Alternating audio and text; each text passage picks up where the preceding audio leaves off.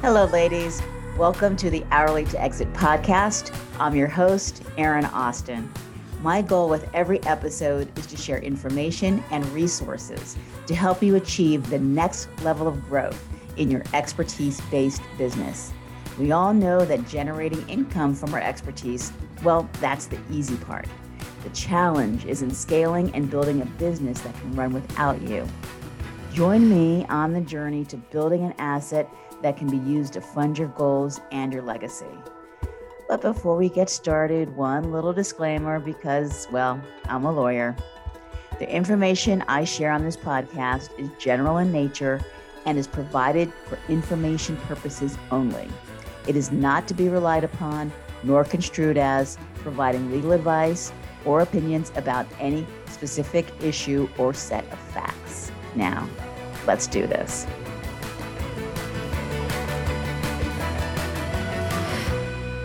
Hello, everyone. Welcome to the Hourly to Exit podcast. I'm so excited to have Lily Smith with us here today. Thank you, Lily, for joining me. I'm so excited to be here with you and your listeners, Erin. Thank you for having me. Well, I am very excited about this episode. Uh, we have been trying to get together for a while, and I'm so glad it came together because you have fantastic background that so much of it is applicable to our audience.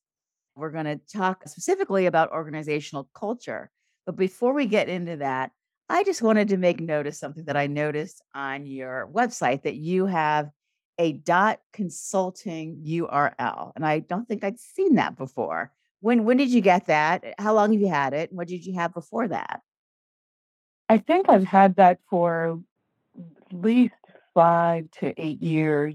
And what happened was my website, I, uh, you know, pretty much hacked. And uh, there was the, the people were trying to send, sell me back my website. I've had my U R L for twenty years for thousands of dollars, and I wasn't going to buy into it. And, and now what, uh, what's interesting about these new extensions is that it can be very specific, you know, so it's in someone that consulting, business, coaching, really, you know, they had this extension of consulting, and it was a way for me to still use my brand name while also specifically uh, identifying what it is I offer. But yeah, yeah. They have a lot of these new uh, extensions that are really very interesting. Yeah, you know, that's funny. You know, I mean, that's just another example of time flying when you say five to eight years, because I remember when all these new extensions were coming online, and it seems like it was yesterday, but it probably was, you know, that long ago. I-, I love that. And it's so easy to remember because that's, you know, one of the challenges is someone be able to listen to someone mention their website on a podcast and for it to be able to stick in their head. And, and that's so perfect. I love that. So please introduce yourself to our audience. Okay. Well, I mean, I've got a, a long bio. I, I have been a uh, marketing and branding expert for well over twenty-five years and a business coach for the past decade. And I've worked with very large enterprise uh, companies that you, you know, most everyone would know about, you know, from in the entertainment field, M T V Networks, Bristol Myers Squibb, and then kind of folded into being more of a consultant for smaller, medium-sized businesses. Uh, and now coaching. Uh, right now, I provide a business growth program that is uh, driven by organizational culture and accelerated by facilitated ma- mastermind groups that I offer business owners.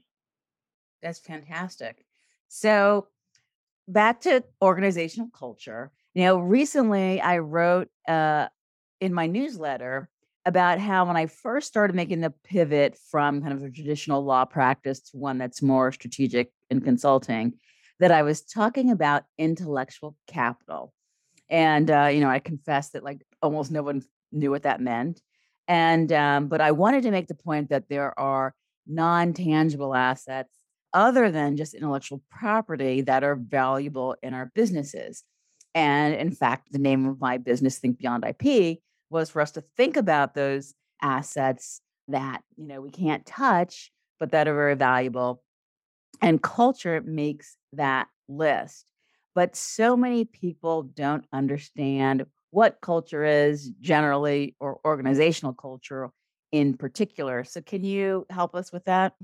Sure. I mean, there's, you know, the concept of, of brand culture can uh, both at the same time seem very clear and intuitive But at the same time, it's very elusive when you're actually applying it in reality. Culture, to your point, is a source of competitive advantage that's exclusive to a, a business and a brand. And not unlike the exclusivity that you speak about, culture is a company's distinctive asset that provides a very unique marketing position, which together creates a, a barrier to competition. Okay, so that what is that? What is that? Essentially, culture is a competitive advantage that is exclusive, as I said, to the business and brand. And it's essentially the D N A and the brand values of a company. And it pretty much governs every brand experience and brand expression, from the customer interaction to employees and how they engage and other stakeholders along the company, with every touch point along the company. One of the things I really love about how you present your work is the way you really narrow in on um, exclusivity and predictability, which is really the essence of what makes every business successful. And culture really feeds into that because it provides just that. In terms of it being exclusivity, the marketability that it builds, you know, and the marketability being everything from really the top being the brand equity, you know, and everything that goes into building equities into a brand, from positioning, competitive advantage, brand loyalty, the following you have, you know, the web traffic, depending if you're an e-commerce site, all that goes into marketability and, and brand equity. And as you know, which is a big part of what you do, brand equity is the brand value, you know, and it's determined by perception and experiences of that brand. And culture has a, a big role in that, at least if it's properly applied. A lot of businesses, I mean, even some really well-known companies, don't really apply culture. And when they do, it just makes a world of a difference in their strategy. And I could sit here and take the next half hour and quote so many well-known executives who have uh, come around and will preach on that topic, that culture eats a strategy for lunch is a famous quote, actually. Oh, I've never heard that before. Well, I, I do want you to provide an example, but in particular, because a lot of us think of culture as being something that's internal, like that's the way we, you know, collaborate and the way we train our employees and our mission, and that it's more kind of internal, but mm-hmm. for it to be part of our brand, you know, both in attracting clients and in attracting employees in such a competitive market, it has to be communicated externally as well. Hey everyone, a quick word from our sponsor, Think Beyond I P. Think Beyond I P helps your professional services firm build the essential legal and strategic foundation required to confidently scale your business by developing, protecting, and leveraging intellectual property assets. You can find us at think beyond I P dot com. Now, back to the show.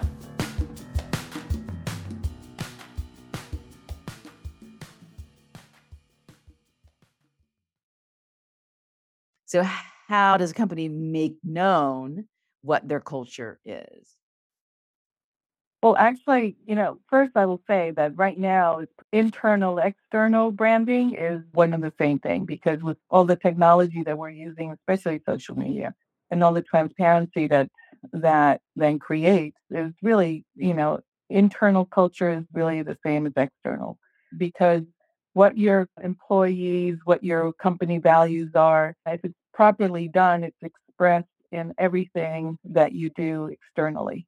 And even if you don't want it to be, if you don't have a handle on your own culture, it happens anyway, because if you don't have a handle on your culture, it's the, the way your employees and their position with and their relationship with your brand, it shows in the customer relations, it shows in everything, you know, all the external touch points that we're involved with through our employees and otherwise.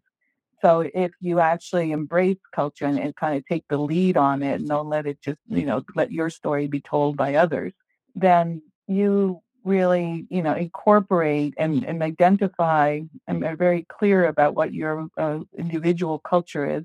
And then you make sure that that is expressed in everything you do, internally and externally. once you apply that and you do that properly, it pretty much manages itself. And again, there are uh, so many examples of this and so many well-known companies that I could bring up. For example, this whole just do it culture. Everything they do follows that idea and that concept.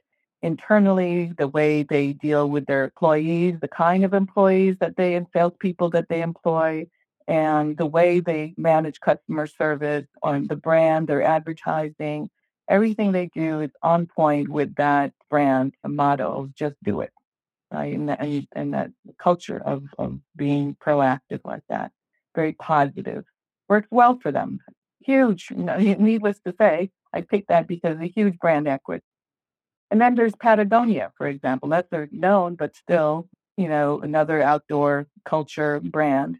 One of the things that in terms of culture being an, uh, a benefit to employer brand, they don't even advertise. They kind of brag about the fact that they don't advertise when they're hiring people so much because there's such a strong culture in terms of this outdoor culture that people understand that they're, you know, they're not looking for M B As. They're looking for someone who really knows mountain climbing, who really understands dirt biking, you know?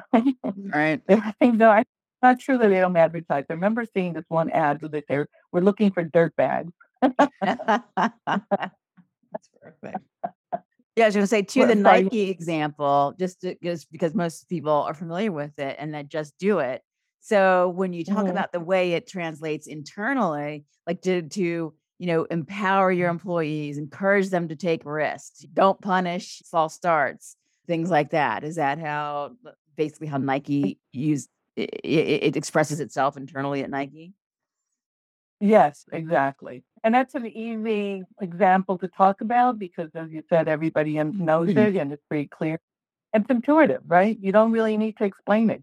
Do it. It just, The the tagline itself, you know, um, it's well known. It's been well promoted. The story has been supported in so many ways.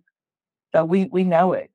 You know, that, that makes me curious about what came first, the tagline or the culture at Nike. Do you, do you know? I actually, I, I'm not sure of that. I, w- I was just thinking about that, that it would have been good to know which one came first, you know. Uh, I actually don't know. It's a good question. I'm going to definitely look it up and get back to you. My suspicion is that the culture was there and then the advertising, because it's such an old brand, mm-hmm. and the advertising agency picked up on it. I mean, I've been in advertising so many years that very often that's, you know, that's the sequence of things, especially with older brands, you know, because this whole concept of culture, although it's been around for a really long time, it's not been picked up on uh, as much as it has in more recent years in, in the way that it has. But it, it also evolved, right? It evolved out of relationships from the advertising agencies and creatives and brand uh, developers. Yeah. So you also work with small businesses, entrepreneurs. How does this translate in the small business? I usually launch an engagement around culture with an assessment that really is very effective in identifying the existing culture. And culture really starts with leadership, right? And but it's also cultivated by by the employees and, and then how they're engaging with your brand and the core values that you share and, and employ in your internal uh, leadership style. And if it's a, a larger uh, organization with a large team, we start with a cultural assessment system that uh, I work with. And it very quickly identifies what kind of culture, you know, the business is made up of, meaning the assessment is asking all key uh, leaders within an organization, whether it's all top management, uh, middle management, et cetera, to just weigh in and see, well, who are these people? Who, how is it, what is their role in the organization? And we start to see a pattern of a certain archetype that is there and present. And we assess that with how does that match with their stated values, you know, and we we also have to dig in and really assess what are those values and does the culture that has been cultivated match those values and why and why not?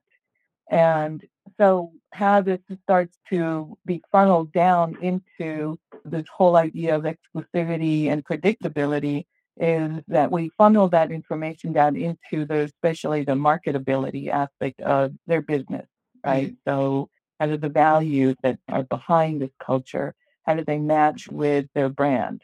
How, and so we go down the list of everything that, that expresses that brand and see what matches, what doesn't, what's off. And we, you know, build a campaign to make the changes that we need. And then from an operational perspective, we also look at, you know, well, how does that uh, impact operations? How is this also walking the talk within our, the operational side of it? And this is where the systems side of it, you know, comes in, because, you know, in terms of what systems are, as you know, really the systems is the documentation of processes that support predictable revenue, uh, positions a company to scale, and to operate as an owner-independent uh, operation. Mm-hmm. I know I'm covering a lot, so I'm skipping. yes, yes, that's okay. I do have a question about how the term organizational culture, like if mm-hmm. most people don't sit there and go, you know, something's not going right in my business. I think I need mm-hmm. to go get someone to help me with my organizational culture. I mean, I imagine that's not the question that they ask when they go, right. like, what, what is the question? Like, how do they recognize that they need help, and how do they recognize mm-hmm. they need your type of help in particular? Great question. Yes.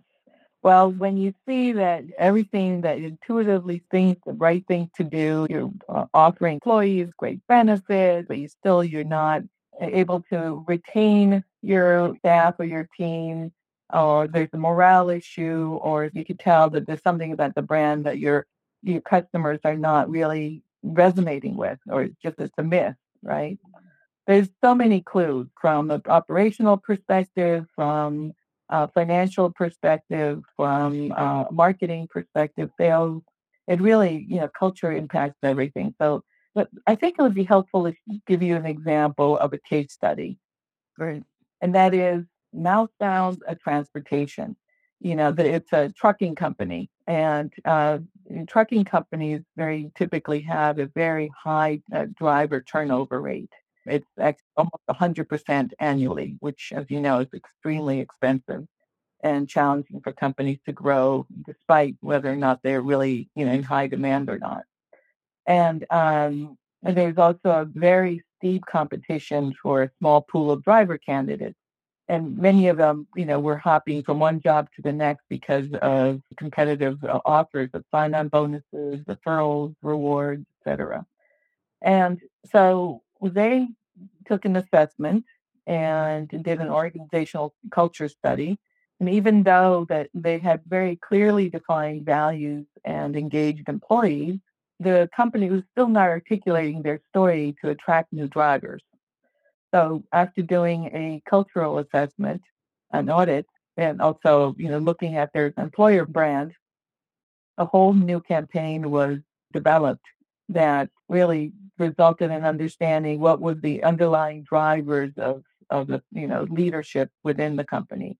And then uh, the archetypes that came through were those of, without getting into the explaining of, of the archetypes, but the three very specific archetypes that were, came through as the driving force behind the culture of that organization. And which, uh, bottom line, is uh, finding that it, it drove the development of the corporate brand and the faith and family recruiting campaign. And because the driver culture resonated very much with that kind of archetype, which I'll say it's an innocent hero and explorer. Mm-hmm. Getting it, you know, I'm sorry, but this is getting into. No, but it's a lot of information that I might I realize it's not, you know, might not directly answer. But bottom line is, once they did a cultural assessment and a campaign was developed to really articulate, you know, what their employer brand was about more specifically, their driver turnover rate dropped tremendously, and it was uh, actually under thirty percent afterwards, which, as I said before, was typically for the industry, nearly one hundred percent turnover every year. And then the company was able to grow and double its fleet. And um, it was awarded year after year for best fleet to drive for. So, you know, it kind of sold itself. but solve the problem of, you know, the biggest problem being their driver turnover.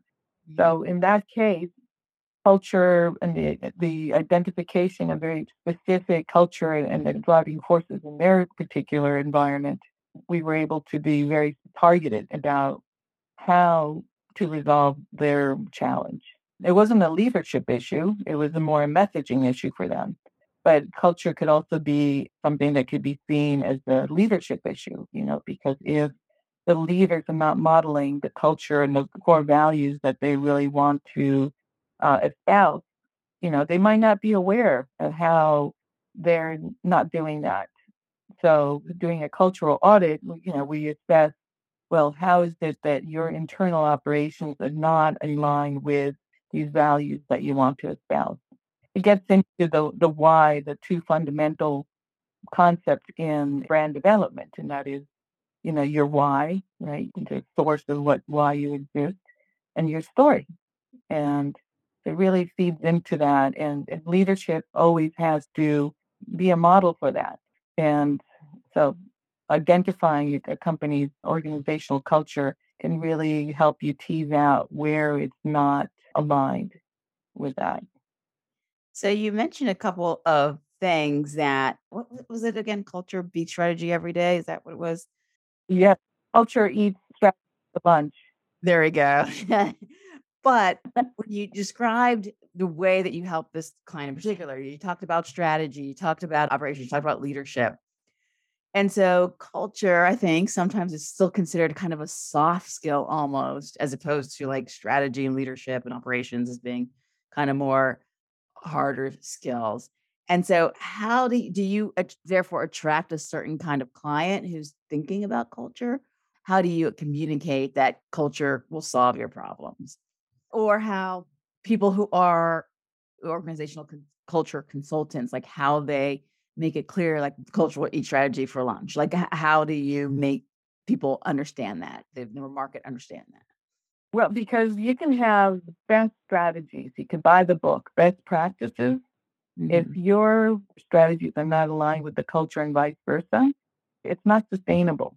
Right? You can say that your brand is all about giving and you care about the world and environment, but yet, you know, the products that you create are not that sustainable. Your employees are not informed about the sustainable practices. You know, you could see how eventually the story starts to fall apart, you know, because if your sales force is out there and the and customers are asking them about environmental practices or sustainable practices, and employees have no clue and they can embrace such a thing. And um, in the case, for example, of Patagonia, they're very much about being a sustainable brand. And if they don't walk their talk, it's not going to be very sustainable. You know, no, it's not going to build credibility and trust that they do have in their brand, enjoy in their brand. So culture helps identify what those core values are. And then we walk through, you know, a whole list of strategies about, well, how is that actually expressed in everything the company does? And once that is put in place in a very authentic manner, your whole entire team internally, the operation will just follow that. Think of it like in a peer situation, right? You go into a community of like-minded people and the culture is just in the air. It's the social cues that are there, the language that is used, the way people behave with one another.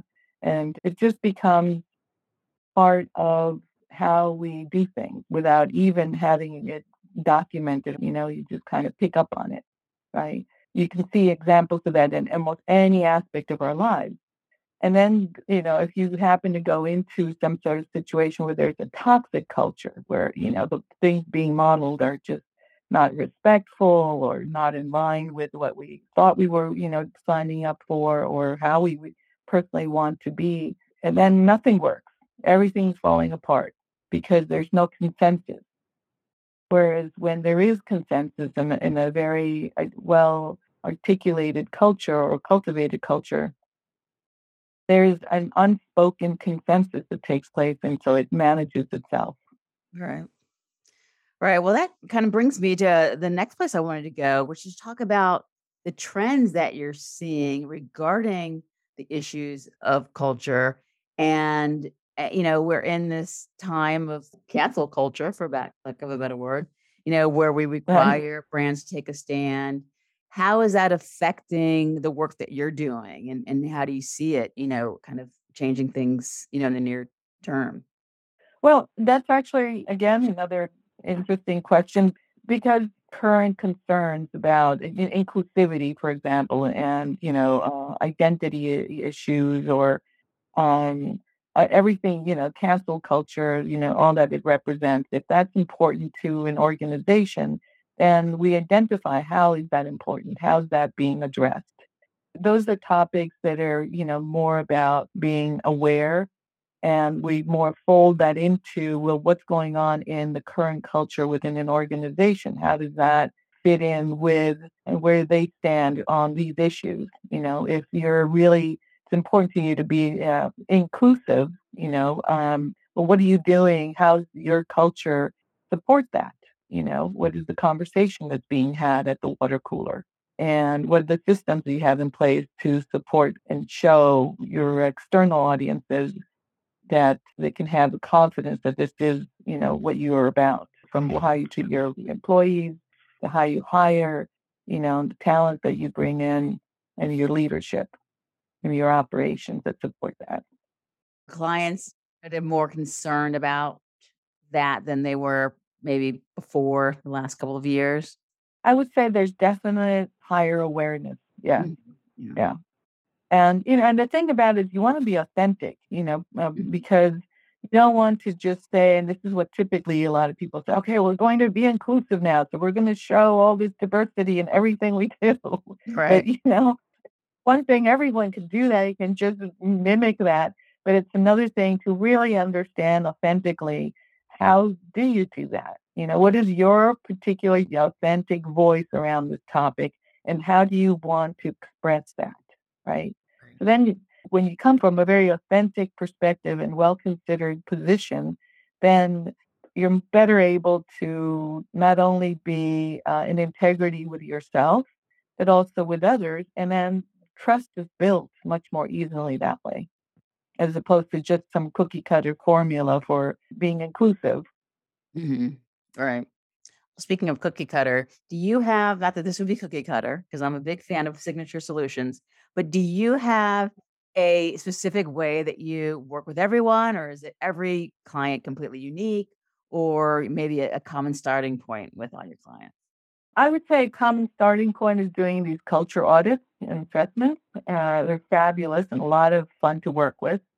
And then from that, I, you know, kind of break it down to what I was saying before, just really assessing what their marketability and their systems, you know, uh, are assessing that. And it really depends on the engagement of the, cl- the client. You know, if we're doing a one-on-one and we're uh, doing a business audit or, or a culture audit, then depending on what comes out of that, we'll engage, you know, and, you know, maybe reassess their branding, you know, and their message. We'll reassess, maybe it's really more in the system side, you know, where they don't have the proper systems to support this culture.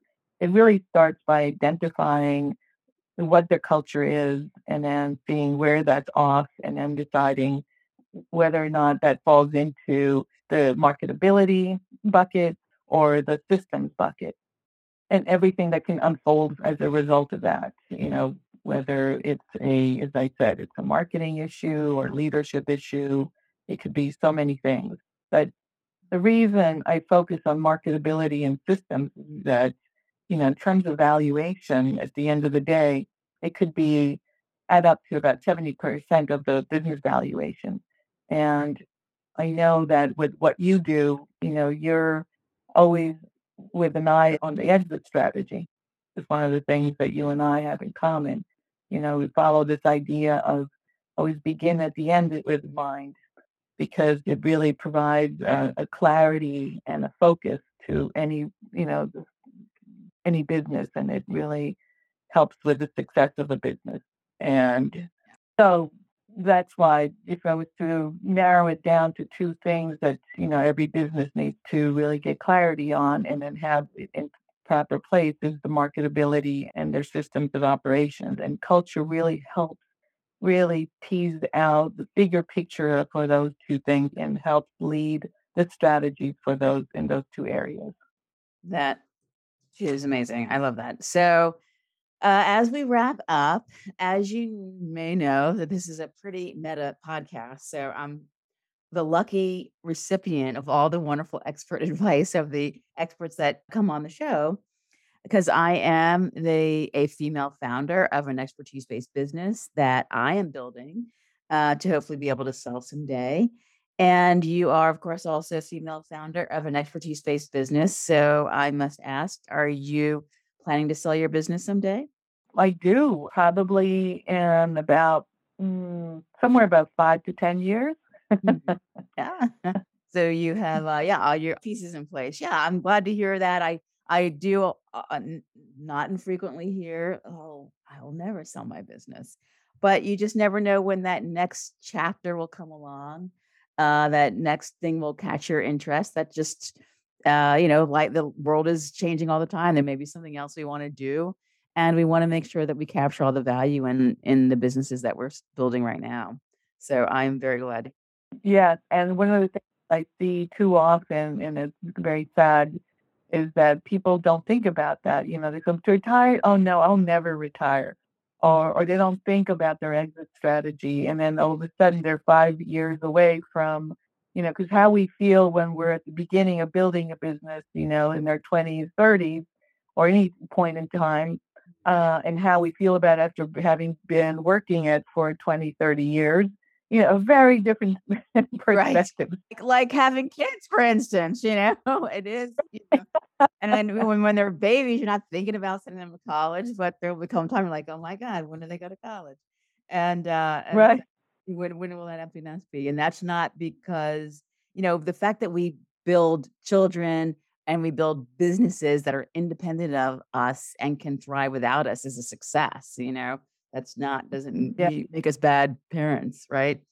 Um, so yeah, right. I like to, to make that analogy as well. It is so important to really think about your exit strategy because it really will guide you in building your business in a much more efficient, purposeful way with the clarity that will just be less stressful. So whether or not you think, you know, you, you, you want to think about retirement doesn't doesn't make, you know, either way, whatever position you take, I always say begin with the end in mind. It'll make your whole journey so much more easy. And at the end of the day, if you're five years out from deciding do you want to retire or transition into some other career or whatever it is, at least you will have uh, things in the proper order so that you can have that option of selling your business or transitioning in a manner that really you can optimize the return from it, from all your effort. Absolutely. Absolutely. So as we wrap up, Think Beyond I P was in great part created because I wanted to help create an economy that works for everyone. And so is there a person or organization that is doing work to create a more equitable society that you'd like to highlight? Yes, actually, Salt is a fabulous organization that uh, operates near uh, upstate in, in the Catskills, where I'm currently spending three quarters of my time. I split my time to New York City and the Catskills.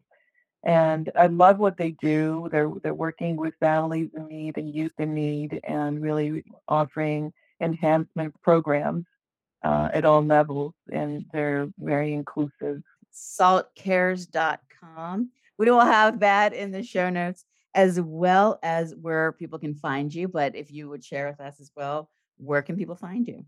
My website is w w w dot origin, that's spelled O R I G E as an elephant and as a Nancy, dot consulting. And what I'm offering your audience is a you know, half hour complimentary consultation uh, and a discount for organizational culture assessment, and also an invitation to join my mastermind group. And um, they can go to the intake form on my website and to apply if they're interested in um, being considered one of my. That is fantastic. Well, thank you so much for that. Thank you again for being here, Lily. and I hope you will have another conversation soon. Thank you. Yes, I hope so too, because I, I think I, there's so much we can continue talking about, and hope, um, you know, we packed in a lot today. Yeah, absolutely. Have a great day. Thank you all. You too. Take care, Erin. Thanks for listening. Do not forget to check out the show notes for links to connect with today's guest and for the resources, offers, and organizations that we discussed. You can also find the links at hourlytoexit.com backslash podcast. If you got value from this episode, please subscribe, and I'd be so grateful for a review. I'm here to support your journey.